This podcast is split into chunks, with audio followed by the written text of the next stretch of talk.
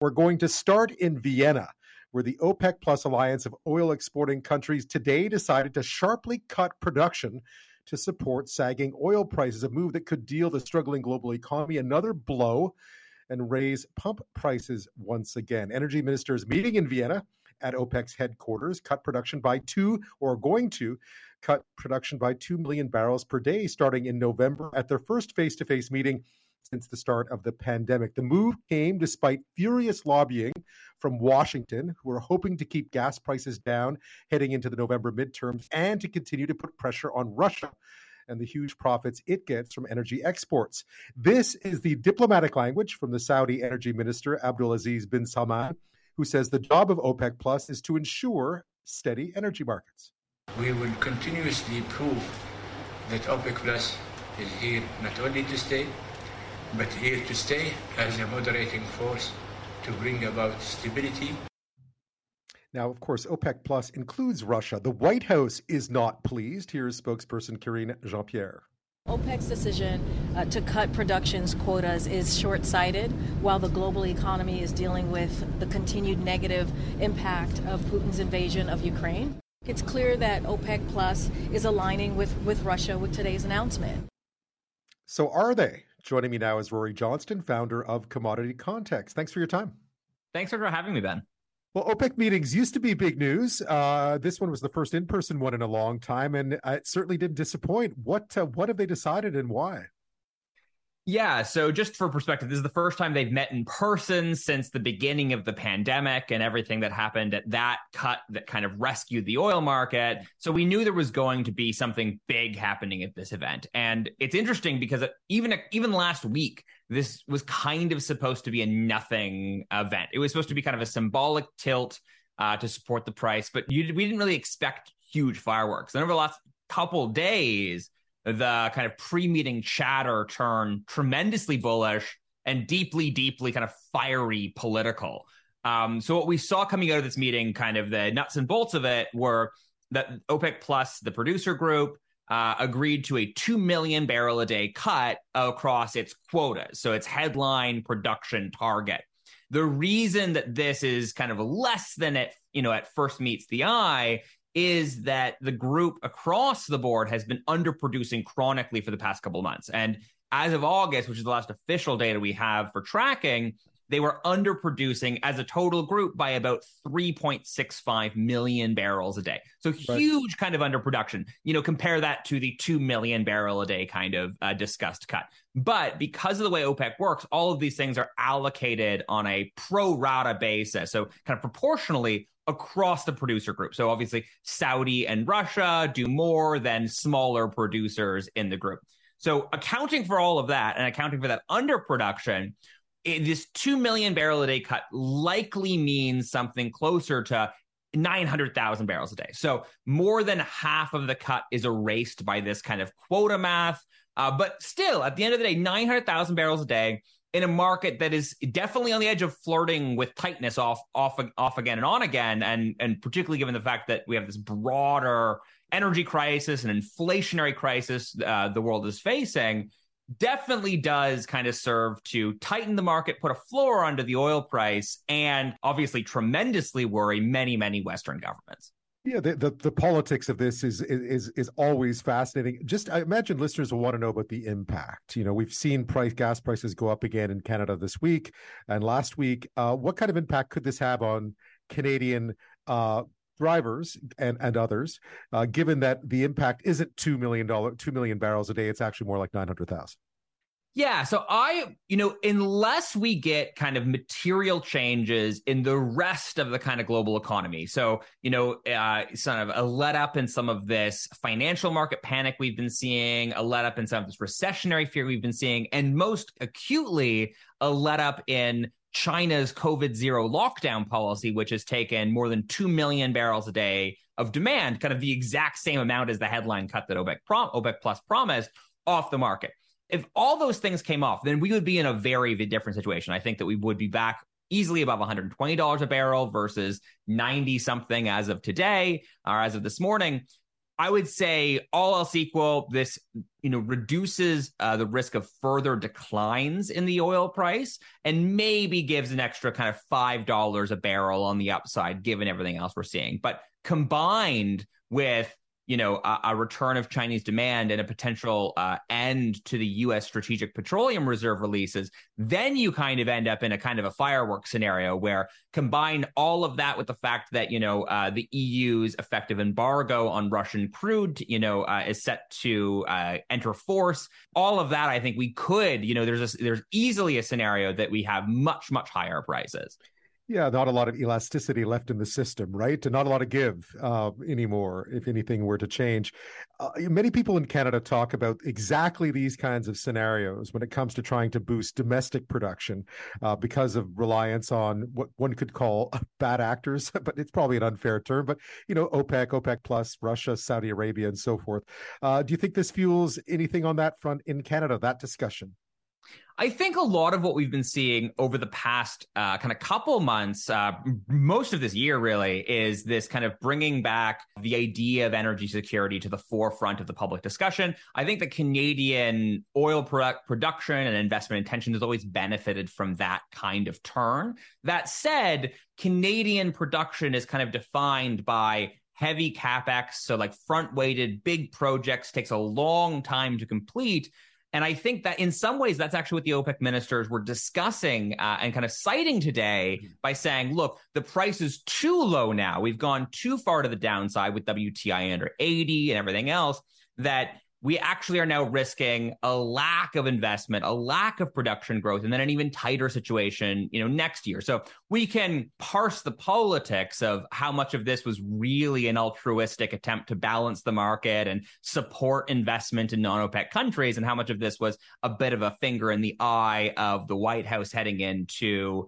midterm elections. I think that that, that is the debate that's happening right now. But I do think that the core of OPEC's point, particularly the core of the Saudi Arabian energy minister's point, is true, which is that we still aren't seeing enough investment, particularly in non OPEC countries like Canada, like uh, the United States, or, or elsewhere, to satisfy you know, a rebounded demand that we would have expected this year absent uh, China's lockdowns, and particularly if we do in fact see losses in Russian production after this December 5th uh, deadline in the EU. To no longer to talk about the politics because the politics of this is fascinating. The Americans today clearly very unhappy, or at least the White House is very unhappy about this. They had lobbied quite a, quite hard to try to prevent these cuts from happening. Uh, what do you think went on there?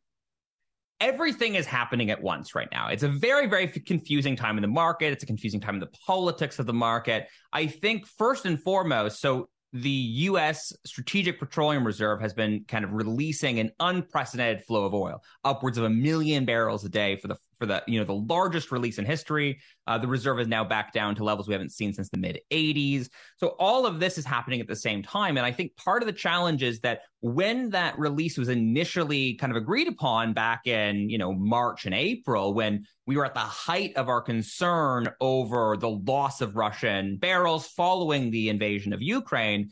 I think that was very justified in that moment to try and, you know, it was an unprecedentedly kind of expectedly tight market.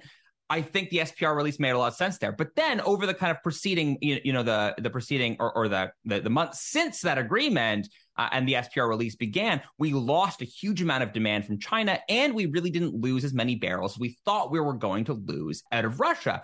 So I think at that stage, you probably should have pulled back on the SPR release, which you haven't done. So the fact that we see the SPR continuing to release at kind of full force at the same time that OPEC is considering cutting now you kind of have very very obvious kind of a physical manifestation of this of this kind of loggerhead politics i think that's deeply unhelpful for the oil market an oil market right now needs if anything else a bit more stability a bit more kind of predictability and having OPEC plus go up against uh, the White House on this is is kind of a worst case scenario. So my my hope is that we do see the White House kind of pull back from that. But based on the comments, like you were mentioning, uh, very very displeased administration right now in the U.S.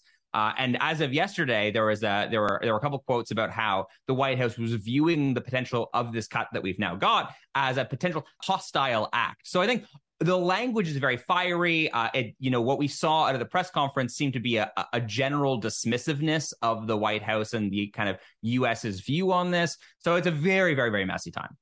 And I, I was reading that uh, earlier in the week, uh, the White House spokesperson had said that the uh, Strategic Petroleum Reserve release would end at the end of the month as planned. Now that seems to have been reversed as well, at least according to comments from President Biden today. So this loggerheads continues.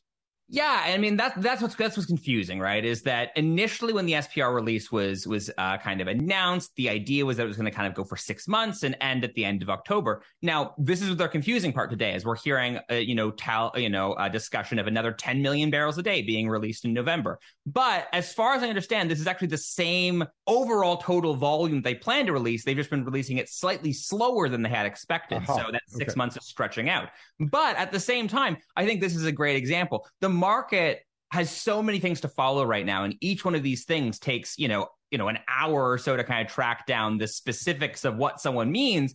That is just a recipe for a lot of volatility a very inefficient market and someone like myself who's trying to catch it you know track it all down very very little sleep Rory Johnston is with us this half hour. He's the founder of Commodity Context. We're talking about OPEC's decision today, its announcement today at its first in person meeting uh, in Vienna in uh, quite a while since the beginning of the pandemic, an announcement of a cut of 2 million barrels a day um, and what impact that will have. Russia. Now, what of the context of all this, which is fascinating, is that obviously the West, Ukraine's allies, are trying to put a the squeeze on Russia's energy import profits or energy export profits rather uh, this would seem to fly in the face of it. And to make matters slightly more complicated uh, russia's deputy prime minister was in the room today. He was there yeah, and I, and I think what's particularly interesting is I, I, you know, yesterday we got news that that uh, you know, uh, Deputy Prime Minister Novak, who is there representing uh, Moscow, was actually sanctioned by the United States. So this is a, a sanctioned member of the Russian administration, you know, flying into the EU to discuss a oil production cut that is antithetical and has been kind of labeled as a hostile act by Washington. So this is like really, really kind of crazy moment in the kind of politics and geopolitics of this. Initially, even a couple weeks ago, when this was first being discussed as a cut, it was it was clear from the beginning that you know while there was definitely some concern from Saudi Arabia, you know Moscow was doing the you know uh, the lion's share of the pushing here. They wanted to cut back, they wanted to lift prices. They know that they're already getting huge discounts on their on their main kind of export blend, which is known as Urals. Uh, that's trading, you know, depending on the day, between twenty and thirty dollars under benchmark WTI, wow. which is how we do that. That, that much, huh? Yeah, exactly. So this, you know, you know, comparing for people kind of out west in Canada, this would be the, the, the, you know, the comparison here is like the discount we discussed with WCS barrels or Western Canadian Select. So this is a huge differential, a huge opportunity cost for Russia. But their point, their their kind of goal here is okay. Well, if we're gonna get twenty or thirty dollars off of our, you know, a discount on our on our barrels, well, what if we just try and push the overall price up and then we kind of wash out on the other side? And the other thing I think that has was weighing kind of very clearly in the mind of OPEC ministers is, you know, OPEC is a production cartel. Uh, you know, they never call it that. It's a it's a producer group, it's a diplomatic and a political group, but it's effectively a cartel. On the other side, I think one of the strategic errors that the West and particularly kind of the White House has made in pushing for this proposed price cap on Russian uh, on Russian imports. So you know, not paying more than a certain amount of money per barrel on imports for, of Russian crude so that you can kind of keep the volume flows to the economy so that you don't have a, you know, exacerbate the energy crisis, but you do stop some money from going to Moscow and, and further fueling the war in Ukraine but they discussed it initially as, quote, a buyer's cartel. Here, I think this was a strategic mistake because as soon as you say that word, you get all of the kind of, you know, hairs on the back of OPEC, you know, ministers' necks standing up on. And they're like, whoa, we can't tolerate another cartel in the market.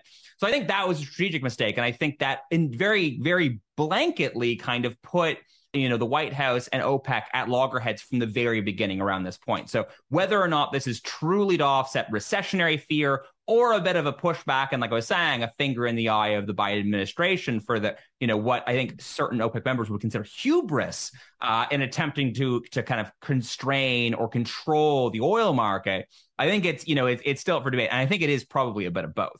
Oil and politics, Rory, always fascinating. Thank you so much for your time. Thanks so much for having me on.